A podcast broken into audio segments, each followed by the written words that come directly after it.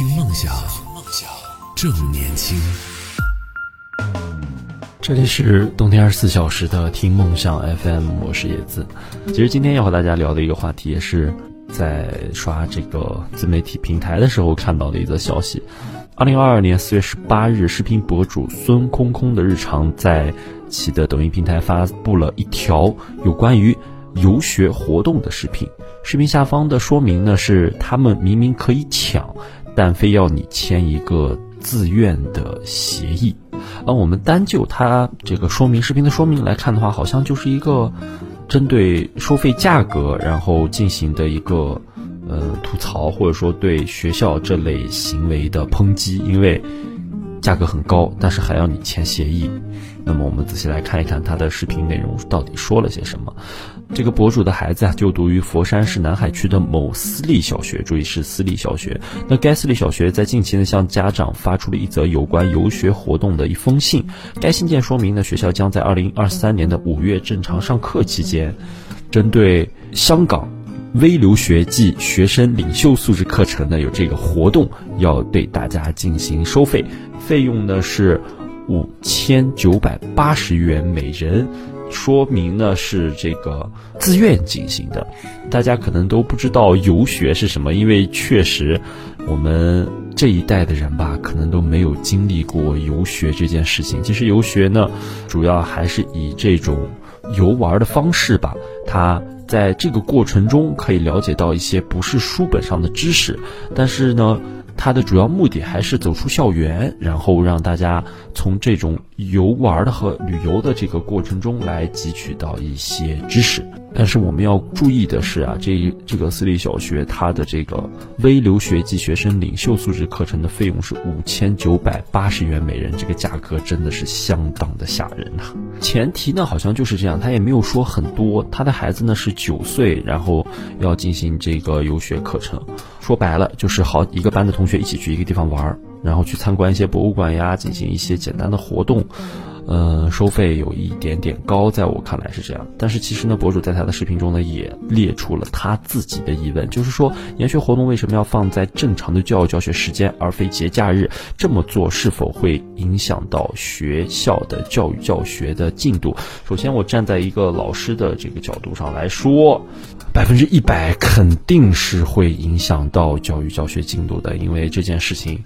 既然要花时间，那么就不能在学校。就缺少了这一部分的教教学时间，特别是对于一些语数外这类学科的教学，一周五天的话，其实这个时间呢也是相当紧的。你想一周的课程落下来，你后面要花很多很多时间来补，而且不一定能够补到你完整上课的这个过程，是需要补课的。嗯，这个博主的第一个疑问就是这个啦：研学活动为什么要放在正常的教育教学时间？嗯，其实想跟大家一条一条的来分析一下这个博主的一些主要疑问，然后在我作为一个教师这个岗岗位上，这个行业里，怎么样来看待这个研学或者说叫做游学活动这件事情？首先给大家一个正确的答复，就是肯定是会影响到教教学的。我们把一切所有的前提，就是说费用、自愿等等这些东西不论，这个东西是会影响到教学的。但是研学它就是需要放在正常的教育教学时间来进行的。这个博主在视频当中呢也有提到，就是说，哎，寒假的这个夏冬令营、暑假的夏令营也都在搞，为什么不把这个活动，呃，放到寒暑假去呢？其实。它为什么叫做游学？呃它就是要放在教育教学时间去搞的。那么既然，嗯，他要去进行这个活动，我相信作为一个学校的校领导管理层方面，他就一定，嗯，对于这些活动呢有自己的安排。我相信他肯定是在本学期初就对他们的教育教学进行了规划，然后把这个时间段一定是空出来的。也就是说，各个教研组啊、班主任、语语文、数学、英语老师，一定是把这个时间是空出来的，一定是在他们有限的教育教学时间内完成他们所有的任务。所以说，并不用说是会很耽误孩子自己的呃所谓的教学进度，就是这么跟你说，老师计划好的这一段时间就是不上课的，并没有说是原本计划好，哎，这这一周我要教第五单元，那么。哎，突然冒出来孩子去游学了，我教不了了，其实是没有的。这种事情呢是不会存在的。虽然它是一一个私立小学，但是我相信这个私立的小学它应该有着比公立小学更加严苛的这个嗯教学管理模式和这种有提前预知性的这种方法，否则。据博主所说，这孩子他是一学年将近八万元的学费，那可不是白交的。要知道，在公立小学里，这些孩子基本都是不交钱的，是没有任何的费用的。好像就有一个学杂费，还是有一个什么费用，我不知道。反正学费肯定是没有的。先给大家说说我的看法吧，就是其实我在看完这一则视频之后，我对这个。嗯，家长的这个行为，我个人来说表示理解，但是他提出的有一些问题，嗯，有一些观念呀，其实还是有一点点作为一个家长的偏激的这种言辞在里面的，因为你确实，啊，我从旁观者的角度来说，他是你上的是私立学校，你每年都能给孩子交八万块钱，那我相信能上得了私立学校的这很大一部分的人们，也是对于这五千多块钱的游学的这种费用，也是。嗯，并不是那么在乎的吧？当然，我是旁观者。那如果我是一个老师的话，我觉得他们这种行为是不合适的，但是又是合理的，就是这么纠结。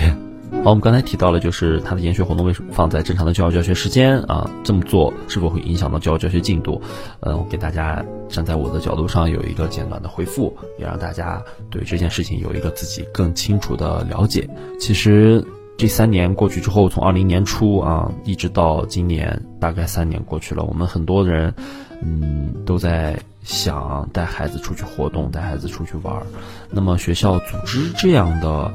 嗯，活动，我认为，我站在老师的立场上，我是非常支持的。嗯，我们都知道，孩子需要一些经历，需要一些过程来完善他的，嗯，童年。那如果你平时忙于你的工作，没有时间带孩子去去一个远一点的地方，或者说压根儿没有机会，嗯，带孩子出去玩的话，这种游学的方式，我认为是非常好的。而且你要知道，孩子和嗯小朋友们一起出去玩儿。和自己的所有同班同学一起出去，这个经历绝对是能让孩子记很久很久的。其实我也有一个类似的非常遗憾的事情啊，嗯，我小学的时候还要勤工俭学，还要去摘棉花呀、摘啤酒花这诸如此类的这些事情。在我上小学三年级的时候，我的同学们、我的小伙伴们一起，呃，应学校的要求，集体去一个啤酒花地里摘啤酒花。我对啤酒花过敏。我去了一天，我半天吧，我浑身就浮肿，我就回来了，我就去打针了。但是呢，呃，我的小伙伴们就在那里住，住了好像是五天还是几天的时间，真的就大家在一起非常开心。我真的非常羡慕他们。当他们回来告诉我说：“哎呀，我们一起在那吃饭，一起在那玩儿，然后有老师早早起来叫我们，我们都没有醒的时候，那种感觉，他们从他们嘴里去叙述出来，都是我一个非常羡慕的事情。那么，其实，嗯，孩子呢也希望能和同学们一起去玩儿，只是这种游学的方式和收费的方法，呃，确实令我们需要嗯考虑，需要深思一下了。